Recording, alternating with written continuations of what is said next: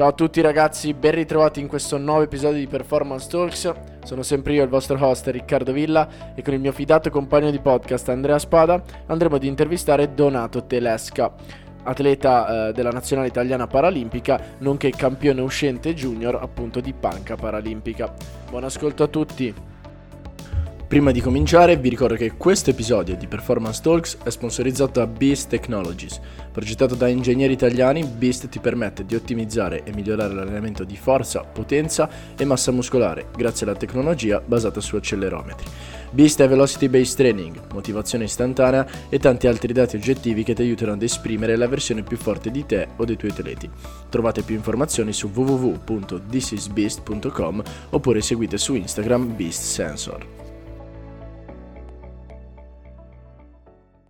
Eccoci ragazzi, bentornati in questo nuovo episodio di Performance Talks. Sono sempre io, Riccardo Villa, e con Andrea Spada oggi andiamo a intervistare Donato Telesca. Benvenuto Donato nel nostro podcast. Benvenuto. Grazie ragazzi, grazie dell'invito per questo podcast. Sono a vostra completa disposizione per completare questa esperienza al meglio. Perfetto. Saremo degli ottimi ospiti, dai, speriamo.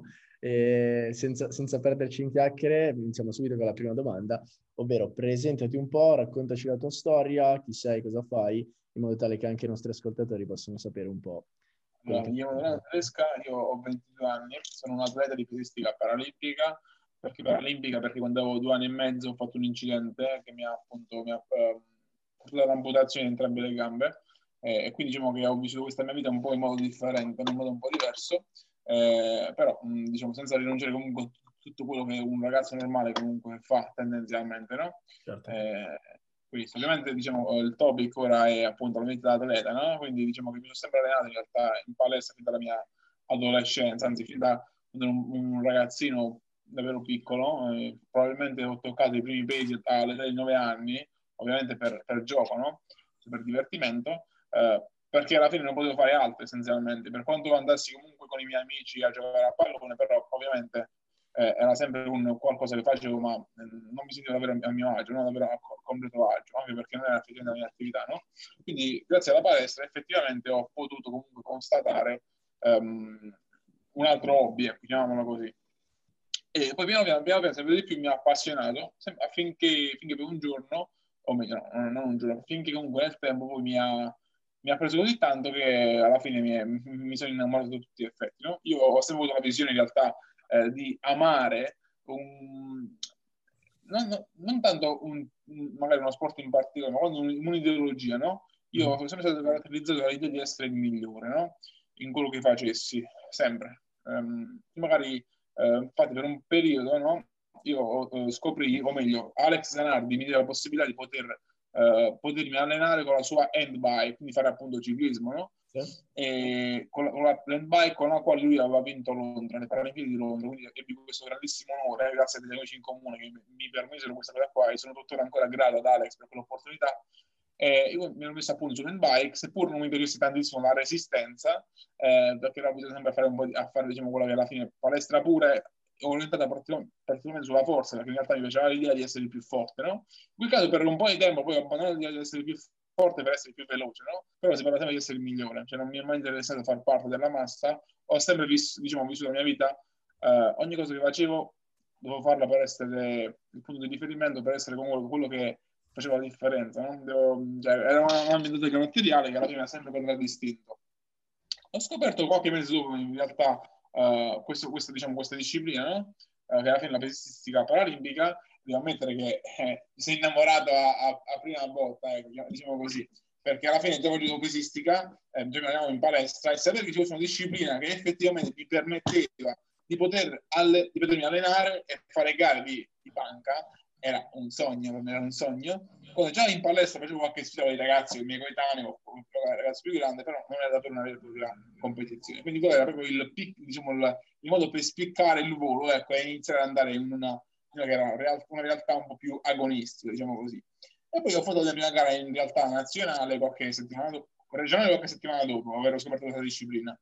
In realtà conobbi subito tantissime persone nell'ambiente, mi innamorai dell'ambiente, sono sincero. Okay. E poi magari in realtà mi hanno proposto di fare la prima gara nazionale qualche mese dopo, alla quale ho partecipato e mi sono preparato abbastanza. Ovviamente il risultato era super positivo, non mi aspettavo così tanto positivo, ma appunto vinsi la mia prima Coppa Italia a 17 anni, con 123 kg sollevati probabilmente. Finché poi il mese successivo c'erano anche, manca a farlo apposta, i campioni italiani assoluti, divenne anche il campione italiano assoluto con 127 kg, sembra la mia categoria di peso. Diciamo di lì in poi ovviamente la nazionale mi contattò e mi disse: aspetta Donato che ti abbiamo perso un secondo.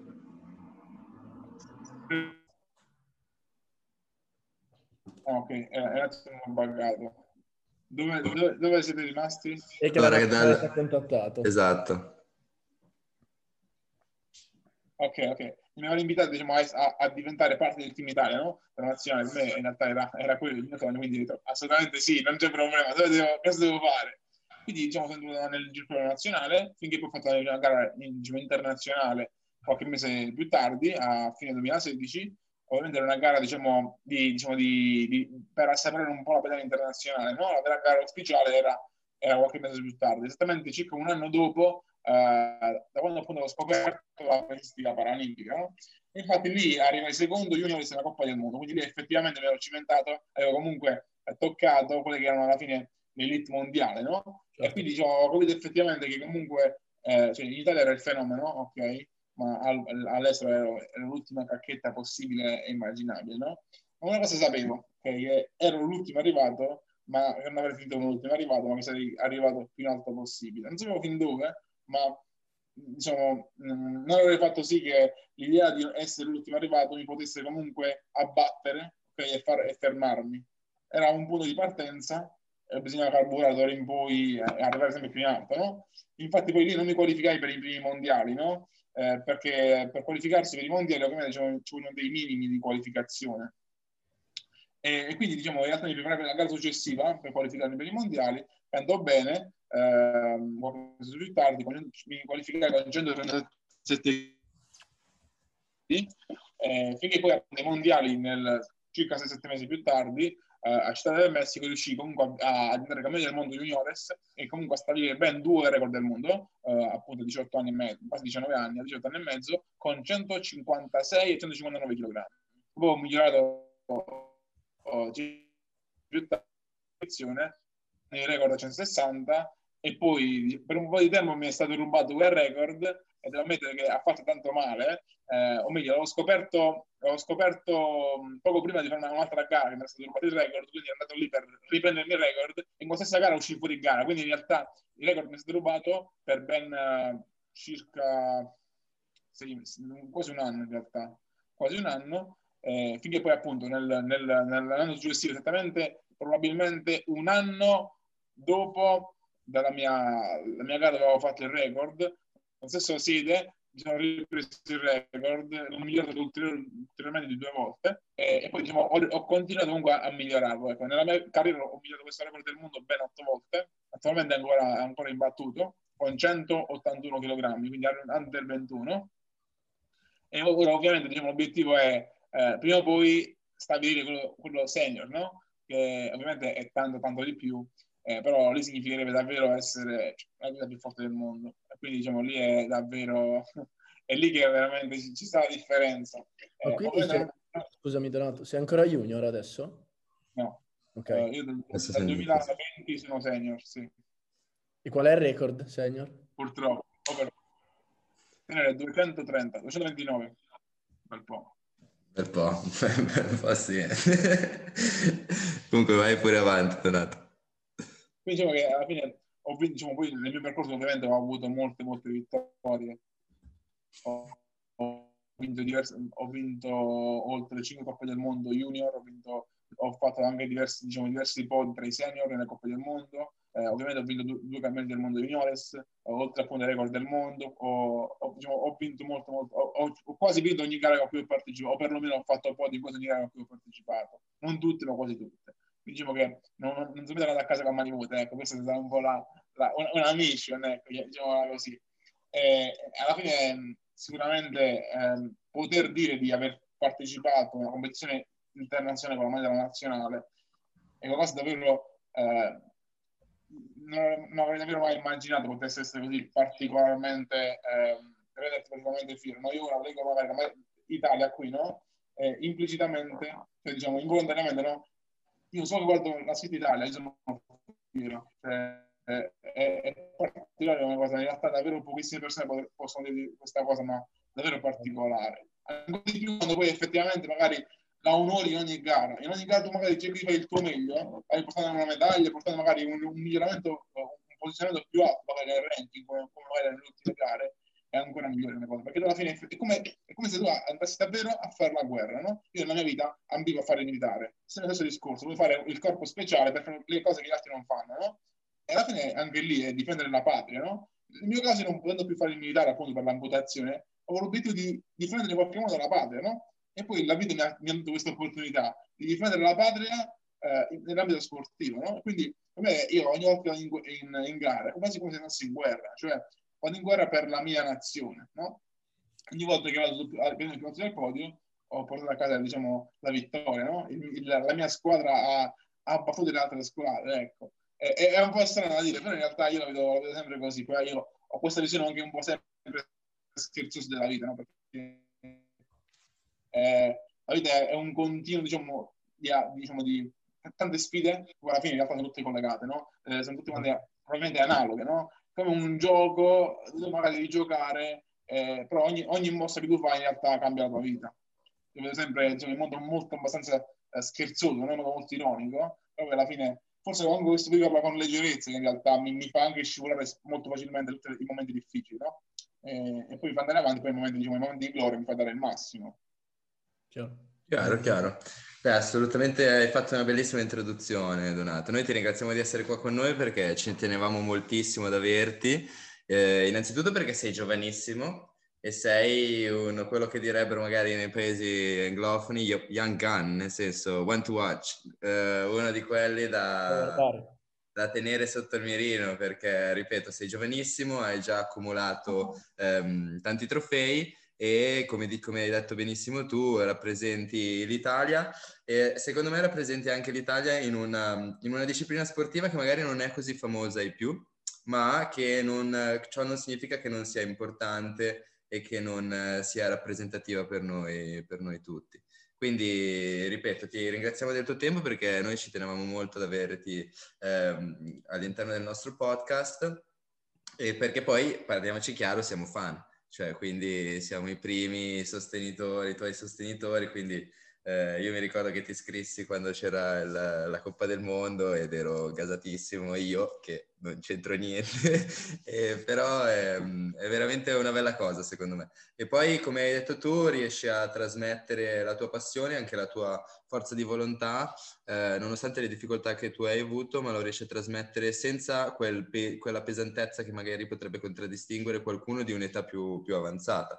Quindi non è una leggerezza infantile, ma è una leggerezza consapevole di se stessi e delle potenzialità che tu hai e di quelli che sono gli obiettivi che vuoi raggiungere. Quindi, ripeto, noi siamo grandi fan, quindi volevamo averti all'interno del nostro piccolo progetto perché innanzitutto noi personalmente ci siamo sempre allenati, quindi ci piace la parte di pesistica. Sulla panca facciamo un po' schifo noi, però infatti abbiamo intervistato te per tenere alto il livello. E niente, quindi hai fatto una bellissima introduzione. Passerei alla seconda domanda che mi ero segnato, che era appunto perché hai scelto sollevamento pesi, ma direi che un po' hai già risposto a questa domanda. Quindi a questo punto ti chiederei com'è l'ambiente, cioè com'è stato l'ambiente, come ti ha accolto e quali sono state, diciamo, magari le prime difficoltà dopo l'incidente e come la squadra, prima diciamo locale, passami il termine, e poi quella nazionale, ti ha aiutato a sviluppare questo, diciamo, questa confidenza e anche questa sicurezza in te stesso. Guarda, grazie innanzitutto dei complimenti che mi hai fatto, diciamo, il discorso che in realtà era davvero davvero lusingante. Guarda, per quello che riguarda in realtà quello che è il complesso, no? Ha fatto per me in realtà è proprio il mettermi in una situazione migliore possibile affinché io esprimessi il mio potenziale, no? Perché alla fine si tratta proprio di avere effettivamente proprio diciamo, gli attrezzi del mestiere, no? Cioè effettivamente qualcuno che comunque ti seguisse al meglio per quello, nel senso non era un preparatore qualunque, no? Che diciamo, non era un classico qualunque PT che seguiva te per una disciplina, per un obiettivo, no? Era alla fine tutti gli effetti e seguito da una persona, uno staff che effettivamente aveva quello come obiettivo, no? Non c'era, quante volte magari capita, no? Avere comunque un team diverso diciamo, attorno a te che magari fanno diverse cose, no? Magari effettivamente è come se solo tu ti senti parte di quel davvero obiettivo, no? Come se tu magari dici, ok, io devo fare questo, ho delle persone che mi danno una mano, ma come se vado da solo, no? Lì no, lì era proprio il fatto che tutti quanti vanno in quella direzione là, tutti quanti ambiscono affinché tu faccia il miglior risultato possibile, no? Quindi proprio questo differente diciamo paradigma, no? Differente proprio concezione diciamo, del lavoro, no? È fondamentale. L'idea del gruppo dei pari, no? In quel caso il gruppo dei pari era completamente attorno a me, gli atleti volevano ambire a bere tanto, no? È un team completo che diciamo, faresse quello per te, che lavorasse per te, no? Tu esprimere il tuo talento, quindi in realtà è proprio quello a farmi fare il level up, no? Proprio tutto il contesto si cuciva su misura per me, no? Sì, su misura per me, perché alla fine poi era tutto in base alle mie tempistiche, in base a quelli che magari mi impegni, no? Ovviamente anche quello che riguardava tutta la programmazione in sé per sé, quindi uno staff comunque qualificato, cioè, le classiche cose che ovviamente per fortuna in Italia ancora sono contraddistinte diciamo, dall'alto livello, infatti poi ho allenatori che comunque per me sono davvero i migliori, no? Davvero riescono a guardare ogni minimo dettaglio e a lavorarci finché questo qua diventi magari uno dei punti di forza, no? Quindi diciamo sicuramente il supporto, ok? Quindi il discorso tecnico proprio, prettamente tecnico, e poi il mettermi nelle condizioni migliori possibili. Ad esempio io mi allenavo prima su una panca classica, no? Io fino a circa un anno e mezzo, dopo che ho scoperto pesistica, mi allenavo su una panca classica da palestra, dove avevo il bilanciere da 7 kg, caricavo 140 kg sopra, cioè mi 7 kg, io non so neanche in realtà quale fosse davvero il vero limite di quel bilanciere, no? Io ho scoperto con le mie mani, che potevo sopportare 140 kg, io più di quelli ho paura a provare, perché in realtà non sapevo fino a quando potessi spingere, no? Nel senso che anche i bilancieri hanno dei limiti, cioè nel senso, quello magari era un buon bilanciere, però molti bilancieri da 7 kg o 10 kg hanno dei pesi massimi di 130-140 kg, no? Quindi ho anche paura a fare quello, no? Per fortuna la federazione mi ha messo nella migliore condizione per allenarmi, dandomi comunque tutta una panca a set, bilanciere, pesi e lego, tutto olimpico, quindi ovviamente poi lì il livello è alzato esponenzialmente, no? Si parla un'altra lingua dopo, no? Era quello un po' il level up sostanziale, no? Mi faceva stare più sereno e poi dicevo che okay, posso andare come si deve, posso faticare come un drago e non ho problemi di peso, ecco. Chiaro. Ma puoi caricare su 200 kg adesso. Puoi caricare anche su 200 kg adesso. Perché sono 200? Appunto. Comunque, cioè, come è strutturato, diciamo, i tuoi impegni con la federazione? Nel senso che tu fai, non lo so, sparo, poi magari correggimi, Donato. Fai degli allenamenti... Tu di dove sei, perdonami, che non abbiamo detto. Della Basilicata, Potenza. Okay. Sono un paesino vicino a Potenza, quindi... Ok, tu fai parte degli allenamenti, diciamo, nelle tue zone e poi fai dei sorta di, non so, dei periodi intensivi? No, in realtà io studiando economia qui a Roma, alla Luiss, no? Io mi sono trasferito circa 2 anni e mezzo fa, nel 2018, sì.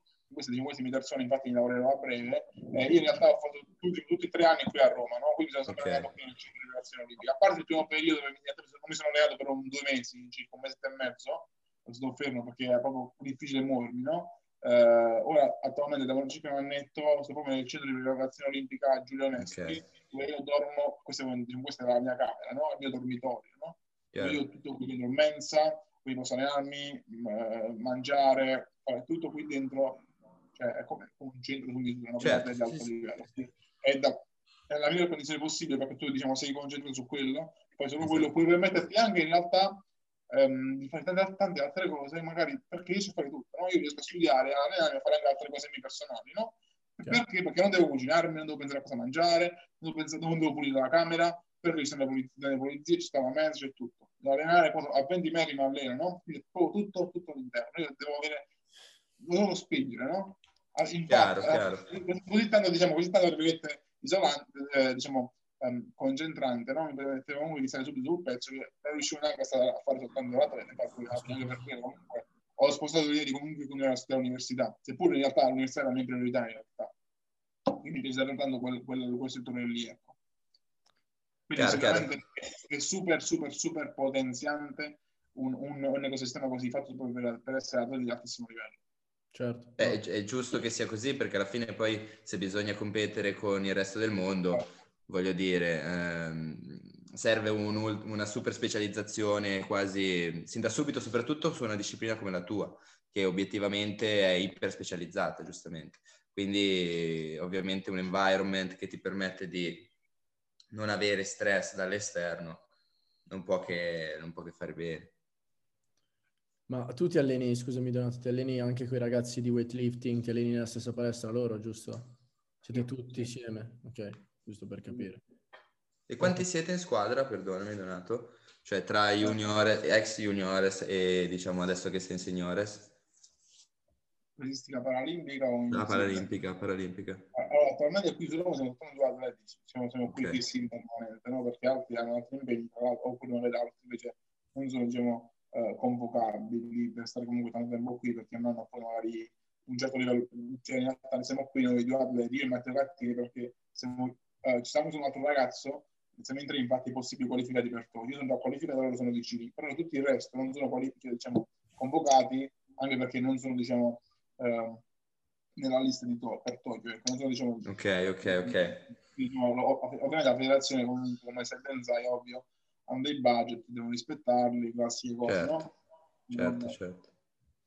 Senti, io Donato andrei avanti e vorrei chiederti una domanda sulla tua settimana, nel senso, a me farebbe piacere che ci spieghi in breve un po' quella che potrebbe essere la tua settimana tipo, come si strutturano i tuoi allenamenti, senza chiaramente entrare nel dettaglio, però per farci capire un po' come si allena un atleta paralimpico panchista per arrivare poi alla gara. Ecco, questo mi farebbe... Guarda, noi in realtà dipende molto dai periodi, no? Però tendenzialmente comunque si parla di allenarsi almeno 6 giorni a settimana. Poi ci sono alcuni periodi di sotto gara, tipo ad esempio questo, no? Io mi allungo 7 giorni a settimana, 7 su 7, no? E ovviamente due sedute giornaliere, almeno io in realtà, Matteo ad esempio fa una seduta giornaliera perché lavora. Io faccio 2 al giorno, ovvio che sono comunque, diciamo, fatte in modo da non distruggerti, proprio per far sì che ogni allenamento possa dare il massimo, no? Ad esempio questa mattina ho fatto un allenamento di panca, no? Ho fatto 12 ore di panca e basta. Ovvio è che comunque oggi pomeriggio ad esempio un po' di cigarette, faccio roba leggera, giusto per tenere un po' il movimento, però alla fine è fatto in modo affinché tu possa comunque allenarti tanto ma bene, no? L'energia per poter spingere tanto e poter recuperare altrettanto bene, perché magari il lavoro non è troppo, ecco, non va in sovrallenamento a tutti gli effetti. Io quotidianamente faccio ad esempio panca almeno 4 volte a settimana, dipende dalle 3 alle 4, almeno 3-4 volte a settimana. Poi dipende, diciamo, dal periodo, dipende se sono alta intensità, media intensità, bassa, ovviamente non andiamo mai in bassa intensità. Cioè, in questo periodo, ad esempio, no, le massime ripetizioni che abbiamo fatto è 6 ripetizioni. Non si sale solo di 6. Ovvio che magari in periodo andare dalle gare puoi farlo, ma ora all'Olimpico non si farà granché. Ecco, giusto magari per fare un po' di scarico, no? Magari dopo una gara scarico un po' di scarico attivo, ecco. Io, ad esempio, personalmente... Io amo tantissimo alta intensità, cioè se tu ad esempio a me mi fai staccare per un po' di tempo, mi metti percentuali sotto al 85% magari, no? Io muoio, nel senso se faccio per troppo tempo sotto l'85%, poi mi metti a fare il massimale, io sono morto. Ovvio che non si è adattato, però poi va una mia gestione anche di lucidità mentale, no? Quindi sempre sentire il carico, cioè sempre sentire comunque un carico che sia almeno al 90%. 100 in una settimana, altrimenti magari mi disabito facilmente.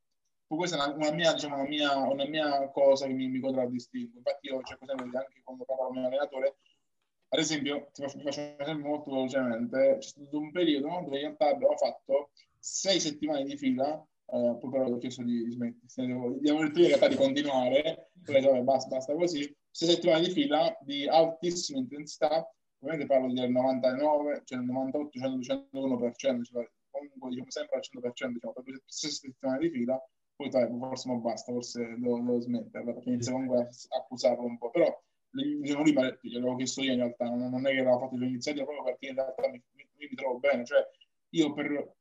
Ovvio che c'è anche un motivo ovviamente fisiologico, no? Però per trovarmi bene devo sentire davvero tanto carico. Cioè io amo personalmente le negative, ma amo tantissimo ad esempio la board press, per quando in realtà non serve quasi a nulla, no? Cioè gli effetti reali, gli studi reali ci dicono che in realtà la board press non è così tanto poi efficiente, no? Non è davvero così tanto efficace, se possiamo dire.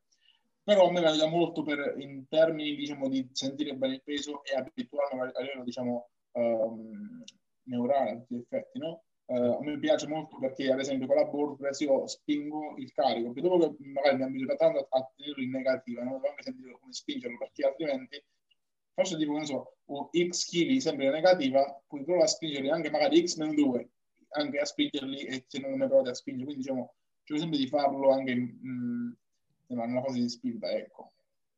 Cioè ti permette anche di un settoriale, esatto, sì, per abituare mentalmente al fatto di essere pesante, capito? Esatto, ti tiene sempre con, diciamo, il livello d'attenzione al massimo del livello, perché così non molli mai. Ma poi immagino che, come hai detto tu, è una, diciamo, predisposizione tua, immagino, poi a questa tipologia. Sì, cioè, ti trovi bene. Atleta, perché ad esempio molti ragazzi cioè, non riescono a reggere questa intensità qua, infatti molte persone dicono, come cazzo fai? Cioè, chiaro. È davvero tanto, no? Per cui alla fine non è che sono 6 settimane e poi basta, magari le altre 6 settimane prima comunque percentuale 92-95%, quindi comunque tanto, ovviamente posso farlo magari ora che ho 22 anni, tra 5 anni probabilmente non potrò più farlo, no? Però ora, da qui ora, possiamo farlo, riusciamo a gestire, diciamo, un po' tutto al meglio, facciamo, ecco. Finché si riesce tiriamo, insomma. Esatto. È giusto così. Allora, andrei avanti sulla prossima domanda. Tu recentemente hai vinto una medaglia del mondo, una medaglia d'oro nella Coppa del Mondo con 183 kg, giusto? A Bogotà. Raccontaci un po' le sensazioni della gara e un po' dacci qualche retroscena, insomma, qualcosa di un po' particolare. Diciamo che è stata una gara abbastanza sentita, no? Proprio perché... era comunque un anno che mi toccava una pedana. L'ultima gara era un fuori gara, avevo perso in realtà una medaglia d'oro, no? Quindi senior, quindi diciamo che ero abbastanza terrorizzato, allo stesso tempo ero super carico, perché io in realtà non avevo particolarmente fare le gare, cioè sempre paradossale, no? Io preferisco allenarmi per gareggiare. Perché dico questo? Perché la gara è oltre che stressante, non l'idea di fare tante gare in un anno, o forse poi alla fine anche un po' ovvio, no? Che comunque preparandoti sempre magari non riesci ad avere un bel periodo, diciamo, di effettivo, diciamo, lavoro completo, no? Però ovviamente essendo comunque non i più forti del mondo, essendo comunque tra i tanti, no? Dovevo comunque fare questo lavoro qua partecipando più gare possibili per scavare i vari eventi, no? Ma fra tante gare mi stressava tantissimo, anche perché io facendo sempre il calo peso ovviamente era anche pesante come situazione reale, no? Onestamente in 2 anni che sto a Roma, poi 3 anni, no? Ho il problema di non godere di tante cose, no? Perché ho perennemente limitato. Se non posso mangiare, è ovvio che non posso fare tante cose, non posso bere, molte cose devo comunque saltare. Quindi in realtà sono anche sacrifici di vita, no? Quindi mi pesa davvero tanto. Cioè, nel senso, il giusto, ovviamente, però mi pesano comunque nella quotidianità a farlo per tanto tempo. Quindi anche fare tante gare era pesante. Io di non farne per un po' mi ha davvero fatto stare tranquillo, mi hanno dato molto con più serenità. Sempre bene con serenità. Affinché poi a tutti gli effetti era tornata questa voglia di gareggiare, e infatti quando ero arrivato in gara mi sembrava quasi alla fine diciamo a tutti gli effetti di essere finalmente in gara, no? Ero contento, ma ero appunto spaventato. Ovviamente il lavoro che avevo fatto era immenso, rispetto magari alla preparazione di altre gare, quindi era una delle migliori forme possibili, quindi ero tranquillo, molto tranquillo. Ovvio è che in realtà quando più sei tranquillo più in realtà hai paura.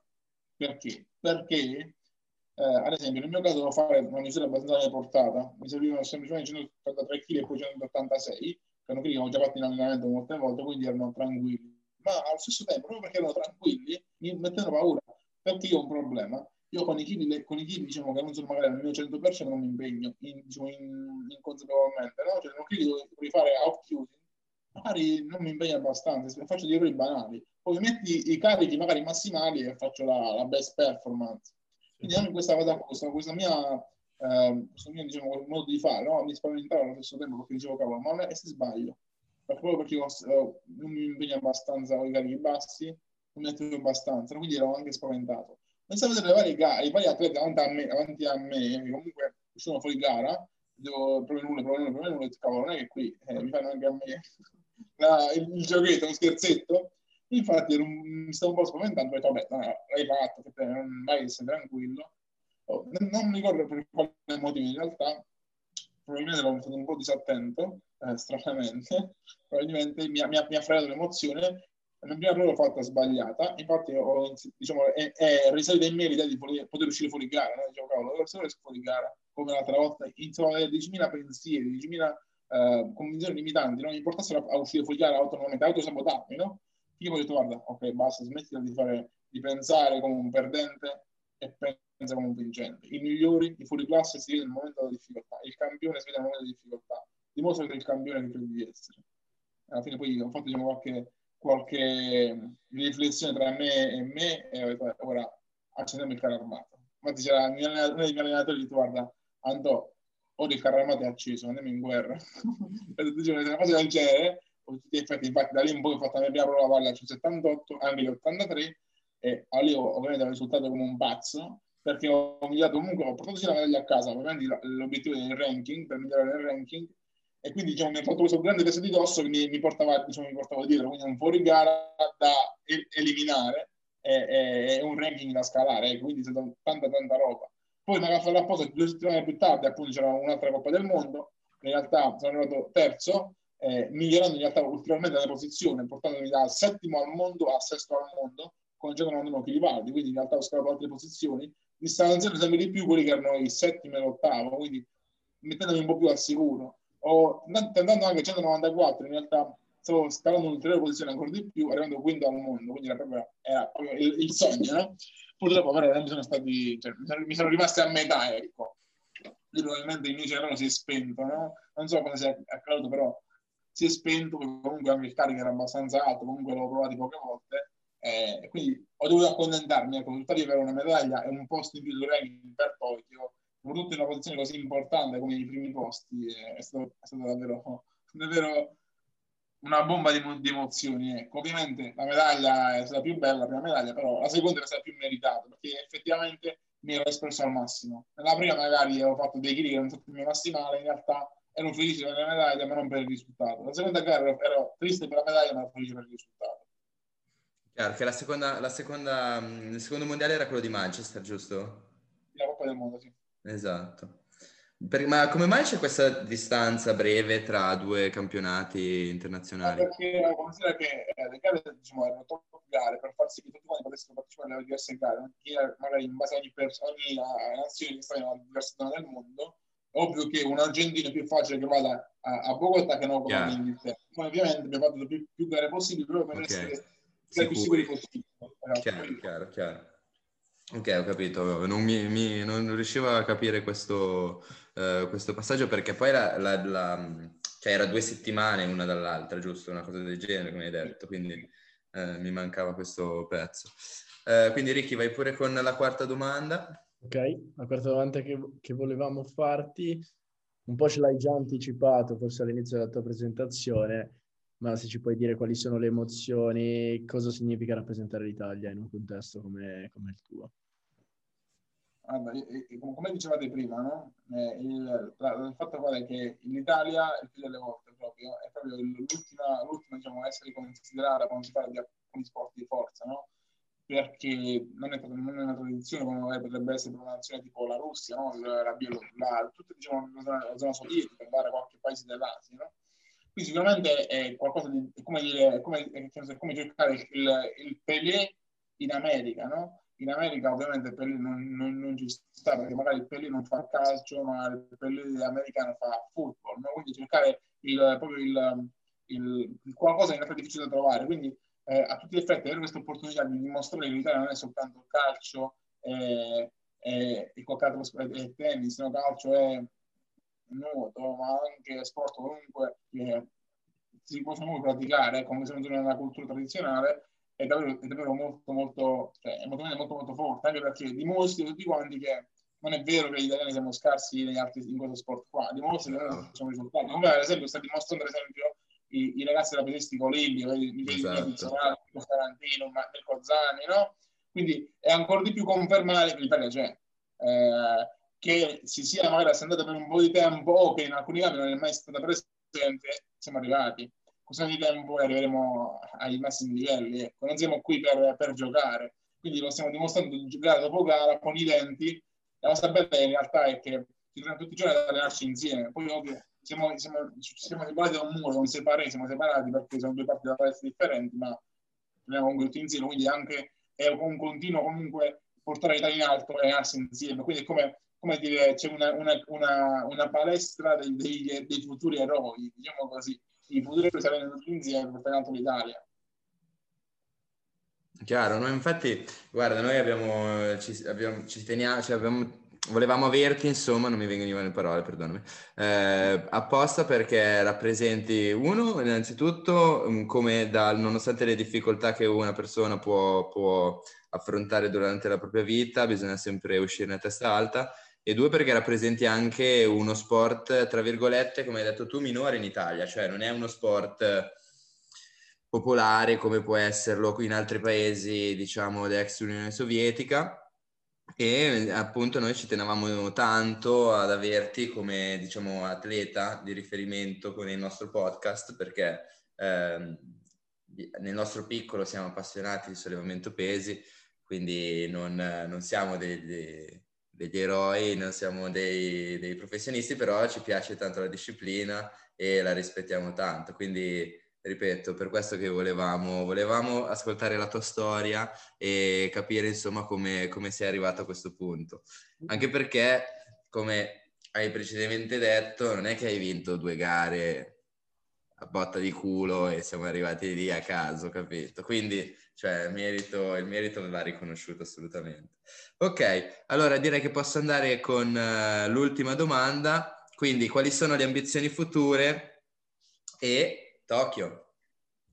Le ambizioni future, come dicevo prima, ovviamente è continuare a scrivere altri tasselli di storia, perché le medaglie restano a me, no? Le gare restano a me, ma la storia rimane per tutti, quindi sicuramente lasciare un tassello impresso nella storia della pesistica italiana, in generale nell'Italia, in generale nella mia vita, no? Vorrei comunque lasciare un segno, in qualunque ambito sia, ovviamente è positivo, si spera positivo, no? Quindi sicuramente lasciare un segno, diciamo, anche di positività. Diciamo, la storia, non so, tipo il cammino dell'eroe, no? Come, diciamo, come figura anche narrativa. Quindi la persona che da zero aveva un talento ma non aveva nulla, da zero è arrivata al massimo, da zero, diciamo, da non avere nulla ad eccellere, perché magari dopo tante avversità è arrivata in alto. Quindi anche questa positività nel dire: se lui ce l'ha fatta probabilmente in quell'ambito, probabilmente posso farcela anche in un altro, quindi lasciare qualcosa per tutti. Ovviamente il mio sport voglio fare lui, voglio vincere tutto. Non so se lo farò, perché in realtà io ho tanti progetti nella mia vita, mi piace sfidare me stesso in tanti ambiti, infatti ho 10.000 progetti avviati che si succedono contemporaneamente, e quindi non so se davvero farò tutto. Ma cerco di fare il più possibile nel tempo che ho a disposizione per questo della mia vita, no? Per questo slot dedicato allo sport all'altissimo livello, voglio fare più cose possibili. Ovviamente il mio sogno qual è? Vincere l'Olimpiade. Cioè, se, diciamo, come dicevo prima, non sono lì, non vado lì per partecipare, non mi interessa partecipare. Partecipare è la scusa che si danno i perdenti per non aver dato tanto quando dovevano dare per vincere, no? Quindi magari poi se vai là magari arrivi quinto, sesto, settimo, ottavo, no? Non puoi saperlo, però quella è un'altra cosa. Tu dai il massimo, tu ti impegni per vincere, anche perché se tu ti impegni per vincere non arrivi preparato come se tu ti impegnassi per partecipare, quello non c'è dubbio, no? Quindi, chiaro. Perché tu comunque ti alleni, comunque ti alleni, comunque ti catengo la tua vita a farlo, perché farlo nel modo mediocre? Sì, perché volta, farlo a metà? Farlo assolutamente. O magari c'è sempre un qualcosa in più sicuramente, però se non era al 100, fallo almeno al 99,9%. Noi dai il tuo massimo possibile in quel momento, no? Sempre questo, ripeto, il sogno con le Olimpiadi, io sogno, mi aspetto di vincere, voglio vincere Tokyo, sono difficilissimo, lo so bene, perché non sembra voi più forte al mondo, sono il ragazzo più giovane che andrà probabilmente alle Olimpiadi, o tra i più giovani, quindi le medaglie sono il più giovane, quindi il meno giovane ha 10 anni in più di me, però ripeto, siamo qui per fare la storia è scritta da chi crede di poterla scrivere, quindi andiamo e dominiamo, ecco. Bravissimo Donato, così che volevamo, questo volevamo sentire. Ma infatti ripeto, ti ringraziamo di essere stato partecipe del nostro podcast, perché cioè, sei per noi e penso per spero per tanti una vera motivazione, indipendentemente dallo sport che si faccia, ma sei una vera motivazione come, diciamo, se dovessi pensare alla figura dell'atleta, ecco, l'atleta motivato che vuole dare il massimo, noi ci teniamo ad avere te, diciamo, sotto questa figura, perché sei un'ispirazione quotidiana e speriamo che insieme, grazie anche a questo podcast, riusciamo a raggiungere un pochino più persone insieme, far conoscere la tua storia e insomma alziamo un po', diciamo, l'interesse nei confronti sia tuoi personali ma anche verso la disciplina stessa, perché comunque secondo noi ha sempre bisogno un pochino di un aiuto dall'esterno, nel senso che bisogna non è che un aiuto non necessario, però bisogna riconoscere i meriti, visto anche appunto le tue prestazioni, recentemente anche quella di Pizzolato, che purtroppo nella nostra cultura diciamo che non sono magari così considerate come potrebbero essere le classiche partite di Serie A o qualunque altro evento sportivo. Secondo me solo Serie A, perché poi le altre hanno sempre un po' meno audience. Quindi no, sei veramente una grande ispirazione per tutti noi, speriamo che tu possa diventare ispirazione anche per i giovani ragazzi anche più piccoli, che nonostante le difficoltà quotidiane, chi più e chi meno, riescano a trovare la propria direzione come hai trovato tu.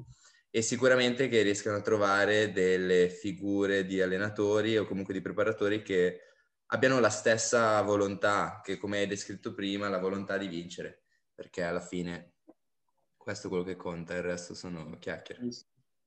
Bellissimo ragazzi, vi ringrazio anche per questa bella chiacchierata, spero comunque servirà magari a dare sia qualche spunto a voi, magari a tutte le persone che ascolteranno, come hai detto anche tu, Forza Italia, ragazzi, forza voi stessi, no? Portate voi stessi a un livello superiore in ogni ambito della vostra vita e ambite sempre a raggiungere i vostri sogni. Sognate in grande, perché nei piccoli sogni non c'è magia, diceva una persona, non so chi, no? Però questa frase in realtà mi illumina sempre, ecco. Poi ripeto, magari quel sogno in grande non vi porterà magari effettivamente dove volete arrivare, ma sicuramente è più magico un sogno grande che un sogno piccolo. Ed eccoci arrivati ragazzi alla fine di questo 17° episodio di Performance Talks. Ci tengo a ringraziare nuovamente di cuore Donato Telesca per essere stato qua con noi e vi ricordo di seguirci su Instagram e su Telegram. Ci trovate sotto il nome Obiettivo Performance, dove tutti i giorni portiamo informazione costante ed evidence-based per quanto concerne la preparazione atletica. Grazie ancora a tutti.